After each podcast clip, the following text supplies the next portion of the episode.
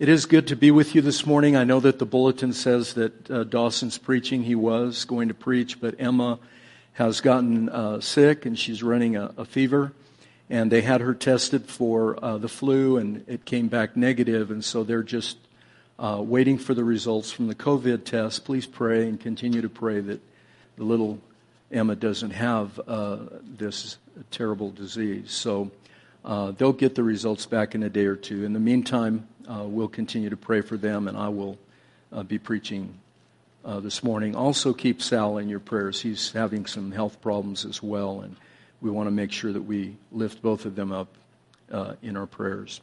I'm going to continue with our series in the Riptides, and I just uh, uh, felt that it might be time to talk about the disciples themselves, this little band of 12 who were utterly devoted to Jesus and were following him, uh, and uh, whom he called personally to enter into this very special part of his ministry. And so I'm going to read from John, very familiar text to many of you. John chapter 14, the first 12 verses. And um, so now hear uh, the word of God. Let not your hearts be troubled. Believe in God. Believe also in me. In my Father's house are many rooms. If it were not so, would I have told you that I go to prepare a place for you? And if I go and prepare a place for you, I will come again and will take you to myself, that where I am you may be also. And you know the way to where I am going. Thomas said to him, Lord, we do not know where you're going. How can we know the way? Jesus said to him, I am the way the truth, and the life. No one comes to the Father except through me. If you had known me, you would have known my Father also. From now on, you do know him and have seen him. Philip said to him, Lord, show us the Father, and that is enough for us. Jesus said to him, Have I been with you so long, and have you still not known me? Philip. Whoever has seen me has seen the Father. How can you say, Show us the Father? Do you not believe that I am in the Father and the Father is in me? The words that I say to you, I do not speak on my own authority, but the Father who dwells in me does his works. Believe me that I am in the Father and the Father is in me. Or else, believe on account of the works themselves. Truly, truly, I say to you, whoever believes in me will also do the works that I do. And greater works than these will he do, because I am going to the Father. Whatever you ask in my name, this I will do, that the Father may be glorified in the Son. If you ask me anything in my name, I will do it. This is the word of the Lord. As you know, or maybe you don't know, this passage begins what is known as the farewell discourse of Jesus. It's one of the most remarkable pieces of literature that you will ever read. And is preceded by this amazing account of Jesus washing the feet of his disciples, uh, getting on his knees, if you will, as a servant, the lowest of servants, and washing the disciples' feet. And they were shocked and amazed. And Peter himself even protested. At that same supper, he announced that he would be betrayed. At that same time, he said to them with these words, little children, he used a technical term that was an endearing term for little ones. And he said, My little children, I'm with you a little while and then I'm going to go away. You're going to seek me, but where I'm going, you cannot come. A new command I give you love one another as you've as I've loved you. And then in front of everybody he foretells because Peter objects, he foretells Peter will indeed deny him 3 times like all the rest. Now, I don't know if any of us can imagine what that must have been like to have given everything to the Lord Jesus Christ your work, your career, in some cases, your family, everything you have, everything that makes you you, and follow Him and see the miracles and the signs and the glory and the amazement and hear His words and, and, and watch His actions and be with Him, only to have this all torn away in a moment. You talk about a riptide. This is a monumental, colossal riptide that very few of us would ever really experience exactly like this. At the same time, I think all of us may be able to point back to a place in our life, a moment, an event, series of events, period of years, when something was torn away from us and we were carried out and lose sight of the horizon and we're in the current and we've, we, we don't see any of our normal checkpoints of where we could be okay. We're just adrift. And we know that we're going further and further. This is what this group of men must have been feeling.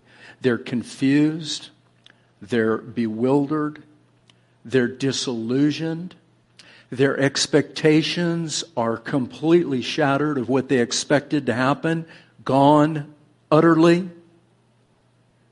There's stress, there's grief, there's fear. I mean, you name it. There's tension in the room because he has just blown up everything they thought that was going to happen. And yet, as we've been looking at week by week, you see this amazing pattern of redemption. Even here in this discourse, in fact, it goes on through the rest of the discourse, 15 and 16, and it is encapsulated in Jesus' amazing prayer in chapter 17. And so I really hope you'll go home this afternoon and read these few chapters, maybe start in uh, 13 of John and go through 17 of John, and read this this amazing thing and see if you can pick up on the pattern. Now remember, the pattern that I am uh, suggesting, that I think the scriptures reveal to us when the riptide of sin and disappointment and distress and slavery, when all that comes into our lives and carries us out into a place in the ocean that we can no longer see the horizon, when we're lost to that, that God gives us a pattern in which He will save us. Now, it doesn't always follow exactly the same order, but I think you'll see most, if not all, of the elements there. First of all, He comes in and He interrupts the life of the individual. It's not like they're, they're, they're out there looking for Him. He comes and finds them. And if you go back to the beginning of the Gospels, these men were all minding their business, all 12 of them. They were not doing, they were not looking for God necessarily. They were just out there. Maybe they had a wish or a hope. Oh, if the Messiah would come. Sure. Who doesn't want that? But they weren't trying to find him. He comes and he walks on the shore and he calls them Peter, James, John, come, follow me. Matthew, follow me. Thomas, follow me. Philip, Nathaniel. He gathers these men, he interrupts their life. And then he becomes intimate with them. This is crucial. God doesn't just call people out of nowhere. He calls them into a relationship with him in which they will be intimate. And then God reveals himself in some kind of self disclosure. And then comes this beautiful invitation that almost seems to us like it's impossible, but he invites us to enter in not only to the relationship, but to go on the mission with Him into the world all around Him. So let's look first at this whole idea of place, what Jesus is talking about here. Do not let your hearts be troubled. The first three verses. Believe in God. He's giving them an imperative. Believe also in me. You do believe in God. Believe in me also. My father's house has many rooms. Now, the old King James says, In my father's house are many mansions. And a lot of us grew up singing about mansions and hymns and things like that. But really, what it means is there's this, this place where God is, his abode, and in that place of abode, there is room for us, provision for us, a place for us. And Jesus said, I'm going to prepare this place for you. And if I go, I will come back. He references the second coming, and he says explicitly, I will come back in order to take you to be with me. This is an interruption. This is a, an invitation. This is intimacy to the highest degree. You're not going to live out in the slave quarters out behind uh, the mansion. You're not going to live on some other part of the country. You're not going to be separated into uh, uh, uh government subsidized housing because you can't afford to live up in the more wealthy part of the city. You're going to be in God's own home, not as a guest but as a beloved child. And Jesus says to them, Teknon, my little children. You know, when my kids, my kids are grown and they have grandkids and they come home, we open the place, they make themselves at home too much. The grandkids are welcome. I just wish the parents would stay home. No, not really. We're delighted to see our family. Now, you know, everybody has the uncle or whoever that you want to keep locked away, but most of the time, we want to see our family and we want to have them with us and have them in our home and have them go and get in the cupboards and find stuff that's theirs as well as yours. This is the image that Jesus is saying. I'm going to prepare a place. And Jesus is, when he says I'm going to prepare a place, he doesn't say I'm going to go up there and start fixing your room and making your bed and doing all this. What he's saying explicitly is I'm going to make it. Listen to this. This should rock your soul. I'm going to go prepare a place for you. What he's saying is I'm going to make it possible for you to come into this house. Who could go into the house of God? Nobody. The high priest once a year and with all kinds of caution went into the house of God and they tied a rope around his leg in case he was struck dead so they could drag his body out because anybody that went in there would die. Nobody could go. Since they got cast out of the garden, nobody could go back in the garden. There was an angel with a sword that threatened anybody that would go back in the garden. And Jesus says explicitly, I'm going to prepare, I'm going to make it possible for you to come into my house, to be my family. The goal of creation, my friends, for all these years we've, we've taught our church here at Christ the King. The goal of creation God made the world and everything in it and mankind in his image so that for one purpose, that we could be with him.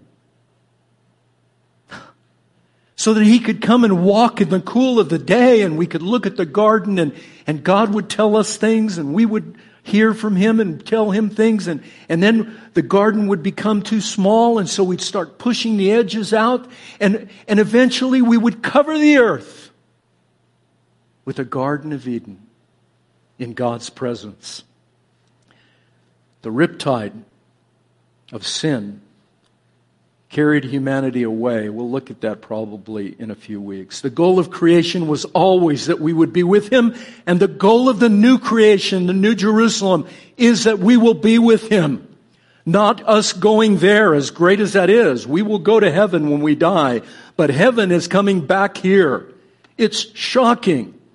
It's scandalous that the God would come down to the earth and dwell with mankind.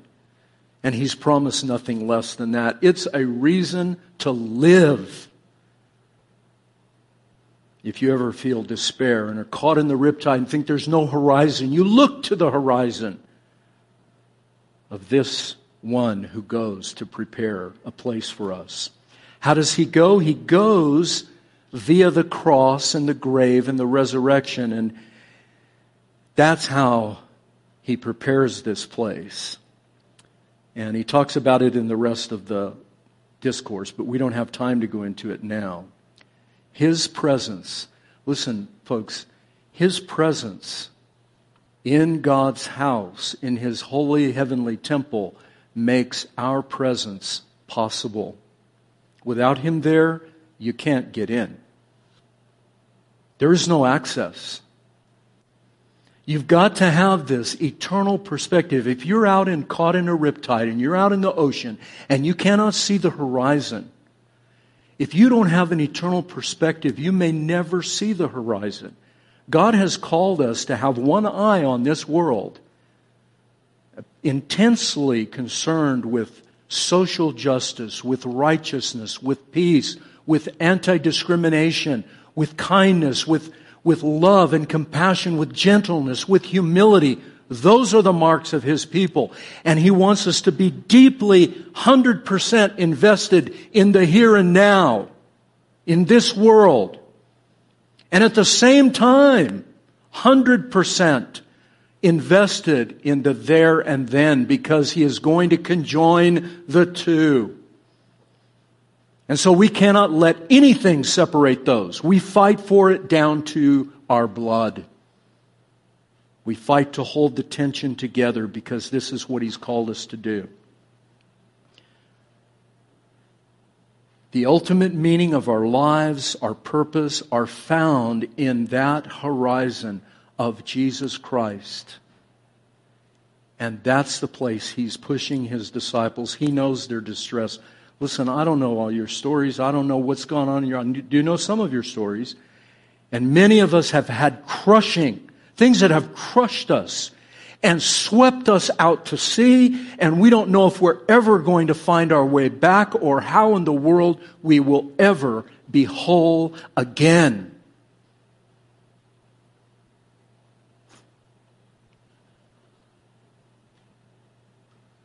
The scripture says, do not let your heart be troubled. You believe in God. Believe also in me. In my Father's house are many, many rooms. There's plenty of room. I'm going to prepare a place for you so that you can be with me.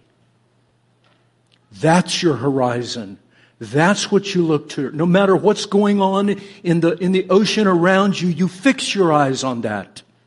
Especially in those times when your life has been crushed and the riptide has carried you away. Look at, look at 4 through 11. This is one of the most, I, I don't know how to, it's almost hard not to over, to really say this is amazing. It is amazing. The self disclosure, there's probably nothing quite like it except at the burning bush. And even, even the burning bush experience of Moses pales in comparison to this. Just this little part. Look at verse 4. Thomas is afraid. And Thomas is a, you know, Thomas is one of the disciples, very outspoken and brash. He's filled with fear, probably, doubt, like us. I mean, he's like us. He's so much like us, it's amazing. There's confusion, but there's also an obtuseness to Thomas. In other words, a lot of stuff has been said, and he's still being stubborn about it and obtuse. And I can't tell you, I don't know how to define obtuse, but I hope you all know what it is. It's just being like a, uh, in Spanish we say what, cabezon? A hard head? Yeah, cabezon. A hard head. I don't care. I've shown you all the facts. I don't care. Don't bother me with the facts. I don't know the way. I don't even know where you're going. He's being very cabezon, very hard headed. Where are you going? Jesus says to him, You know where I'm going. I just said I'm going to the Father's house. You know, the Father's house. And we're that way too, folks. Sometimes we're so obtuse with God. He just t- tells us stuff and we, you know, we argue with Him. That's okay to argue with Him. But at some point, let me tell you, you better give in and just bow the knee and say, I don't understand, but you know what? going up to prepare a place for me. You got to be good. My goodness, I know it's going to cost you. The cross, the grave, the resurrection. I know that's all going to cost you. And say, oh, well, I can't understand everything. I'm going to get down on my knees here and I'm going to worship you. I don't know. Okay, enough scolding. You know where I'm going. I'm going to the Father's house. But we don't know the way, really.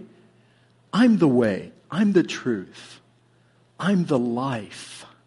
And what he's saying is, Tim Keller has done a marvelous job with this and others as well, saying that every other teacher, great religious leader, all of them said, here is the way, showing you the way, and saying, now you go and do these things and you will enter the way.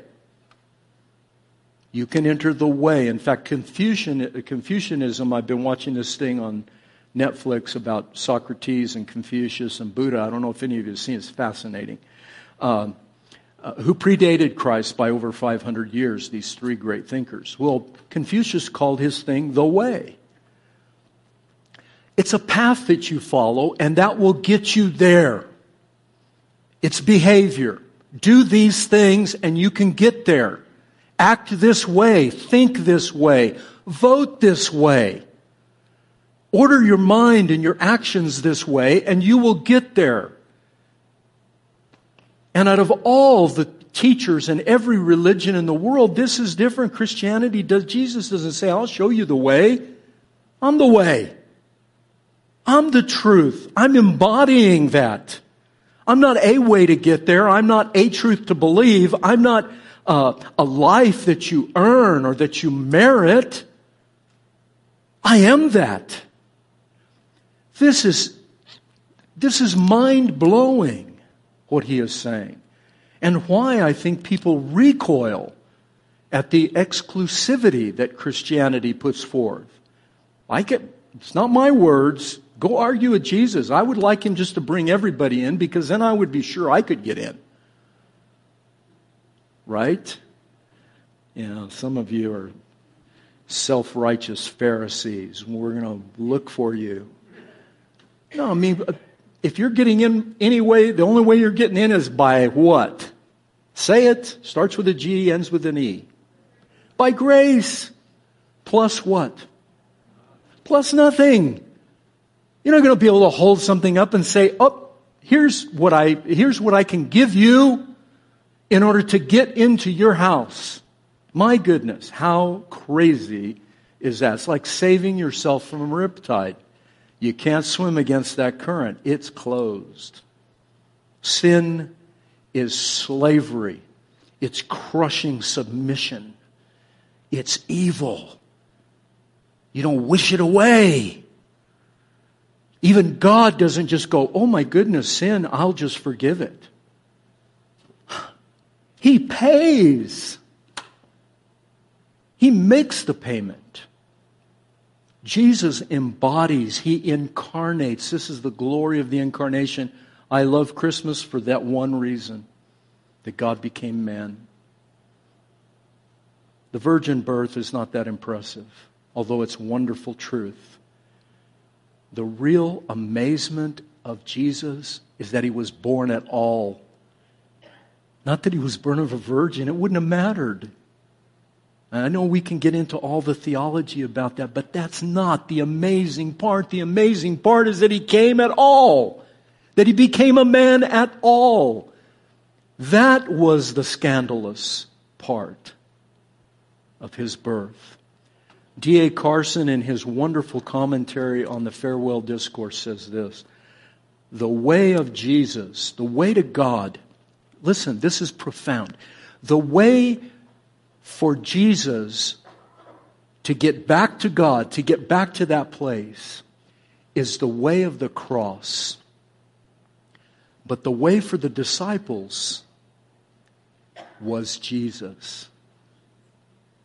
Now, you may bear a cross, you may have to wear the, the crown of thorns, you may suffer persecution. But the only way, the way for Jesus was to go through that hell on earth of the cross, his death, his torture, his resurrection, being abandoned by his friends, and at the end abandoned by his father in some mysteriously unbelievable way. And yet, he makes it possible for us to go to the Father's house because he goes. So the way becomes him. The truth is him. The life is him. So he's self disclosure. I'm the way, the truth, and the life. But he also goes further, and this is where it becomes so profound. Nobody has ever been able to explain the Holy Trinity. No one will ever explain the Holy Trinity because obviously you can't explain God. You can't say it's like a, a shamrock, a, a, clover with three leaves. That's modalism. You can't say it's ice, uh, vapor, and liquid water. That's also modalism. You can't say it's like a mask uh, th- that God puts on one mask, takes on the persona of Father, then he takes the mask and puts the persona of Son, then he takes off that mask and he persona of Holy Spirit. That isn't the doctrine of the Trinity. That's too simple. This is much, much more profound what Jesus is saying, and don't expect to get your head around it. It's just ama- it's just mind blowing. He's saying something more than all that, beyond all that. Look at verse 7. If you really know me, you'll know my Father. From now on, you do know me, and you do know him and you've seen him. Now, Philip is also one of these, he's not quite, maybe not quite as obtuse as, as Thomas, but he's still pretty thick headed. Lord, show us the Father. That'll be enough for us. Like Jesus is going to open a door real quick and say, eh, the Father. Look at that. No, he's saying, look at me. You couldn't possibly understand the Father. If you and I jetted up to heaven right now and ushered into the throne room of God, like Isaiah was in Isaiah chapter 6, you would, no telling what you would see. Isaiah saw this personage on a throne and the room filled with smoke and creatures, uh, divine creatures flying around and everybody's singing, holy, holy, holy, and they're just going on and on and on. There's, it's, it's unbelievable. If you went there, you might see something else. We would all see something different. The amazing thing about this is we all have, hopefully, the same Jesus. You can touch him. You can put your hand in the wound in his side. You can put your finger like Tom, Thomas has to do this later. It's awful. Put your finger in this. I love Caravaggio's uh, uh, beautiful painting of the scene of Thomas and Christ because if you look carefully at this amazing painting that Caravaggio painted, he ha- Jesus has Thomas's hand gripped by the wrist and he's pulling it. And Thomas is like this, and he's making him bring his finger to the wound in his hand. Striking. Amazing. Show us the Father, that will be enough. Jesus says, Don't, I've been with you all this time. Don't you know? If you've seen me, you've seen the Father. Anyone who has seen me has seen the Father. How can you say, Show us the Father? You can almost feel Jesus' heart being broken by their unbelief. Don't you believe that I am in the Father and the Father is in me? If you don't want to believe my words, at least believe my. You can hear him pleading. He's pleading with us too, my friends. Believe me, trust me. What do you have to lose? Get down and trust me with your life, every part of your life. Hold nothing back. Because only the person of Jesus, only his works, only his words lead to life. Only He can prepare this place for us. Only the Son of God can do it. And that's the invitation I think we see here that is, is pretty striking. Look, in, in verse 12 through 14, he does this amazing thing. We don't have time to talk about it, but he said, If you ask the Father for anything in my name, I will do it. First thing that comes to mind for us guys is a Harley Davidson. Uh, maybe a sports car, a Corvette, uh, I don't know, an airplane, some fun toy. For women, I don't know what you ladies, we don't know what you want, so don't try to tell us because we won't understand you. Even if you speak in English, we won't understand what you're saying. Whatever it is, that we're asking for. He makes this almost outrageous statement Ask, and I'll give you anything you want. There's no time to talk about this today, but basically what he's saying is I want you to enter a relationship with me that's just like the one I have with the Father, because if I ask him anything, he'll do it. Anything. He will do it. And I want you to have that same relationship. Now, there's more that can be said, but we don't have time. So the question comes how in the world? Jesus is throwing out there the greatest interruption in human history. The, the burning bush pales in comparison, everything pales in comparison. He is stepping into their life, these 12 men, your life, my life. He's stepping in and he's saying, How will you get from here to there. And every human being has got to ask themselves that question. How do you get from here to there? You either deny that there's a there and that the only there for you is a grave, and if you want to do that, that's fine. But if you have any inkling in your mind that there is something more to this life that gives it meaning that is somewhere else than this, then you have got to answer the question, how do I get from here to there? And Jesus said, the way you do that is by me. Your sincerity cannot get you there because our sincerity goes up and down and sideways. Our obedience won't get us there because it goes this way and that way and hither and yon. Our moral effort, being weighed in a scale and a balance, am I more good than bad? You don't want to get in that scale.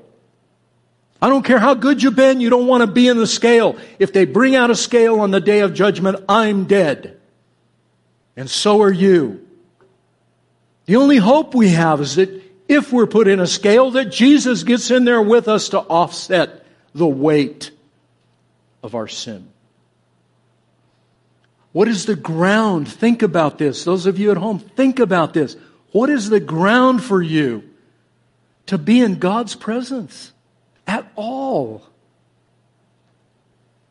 And for a Christian, you abandon all hope of anything other than Jesus plus nothing. Listen to this. The law was only a shadow of good things to coming. Now, the law is all this amazing stuff that Moses gave the children of Israel the plans for the temple, the tabernacle, the veil, the inner holy of holies, the sacrifices, the killing of the Passover lamb, the daily sacrifices, the guilt and sin offerings, and all that amazingly wonderful stuff that you read in Leviticus and Numbers and those places. You know, it's hard to get through. It's all there to show you that to get into the presence of God, to make that trip, you got to do all this. And then you can only get into the, you can't even get in the building. You can get out there and look at the building. Because there's a curtain there, and anybody that passes the curtain inside the building, they would die. This is what he's talking about. The law, all of that is just a shadow of what's coming. It's not the reality. Sacrifices repeated endlessly year after year can't make perfect those who draw near to worship. It can't. They're just simply an annual reminder of our sin. Daily, they're reminding you of your sin when you, those sacrifices are being offered. It's impossible, he said. How could the blood of bulls and goats and all this. How could they take away sin? They can't. Therefore, now listen to the profundity of what the author of Hebrews says about Jesus Christ. I, I can't even express it. Listen. Therefore, when Christ came into the world, he said, he, the, the author here is saying, here's what Christ said when he came into the world. He said to God, Sacrifice and offering you did not desire, but a body you prepared for me.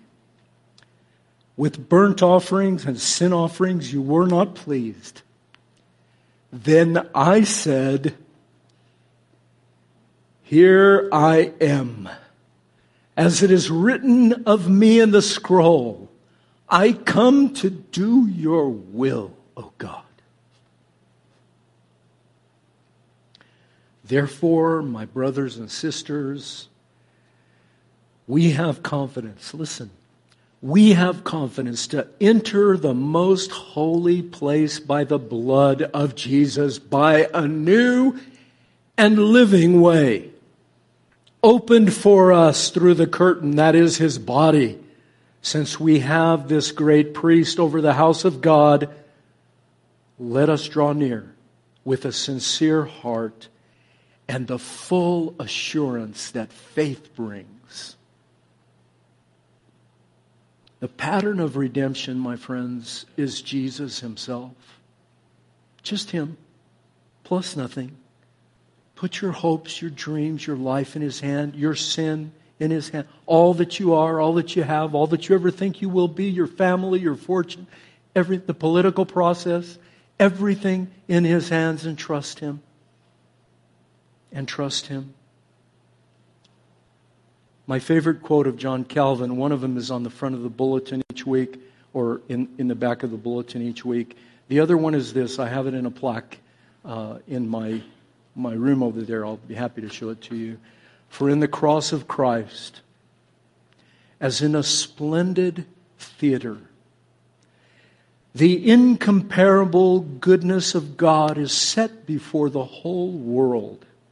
The glory of God shines indeed in all creatures on high and below, but never more brightly than in the cross. I hope you'll trust him, will you? Let's pray. Father, uh, we love you and thank you for your many kindnesses to us. And we know that without Jesus Christ, we would have no place, no possibility of ever getting from here to there. But He has gone to prepare a place for us, that where He is, we may be also. And at the end of the day, Father, through all the riptides of our life and all the horrors and disasters and terribleness that sin can bring, and disappointments and disillusionment, He is our horizon. The beauty that fills our eyes is in that wicked and evil cross that He made good. And we cling to it. That's where we see the splendid beauty of Christ our God. Help us, save us, and have mercy on us according to your grace. Amen.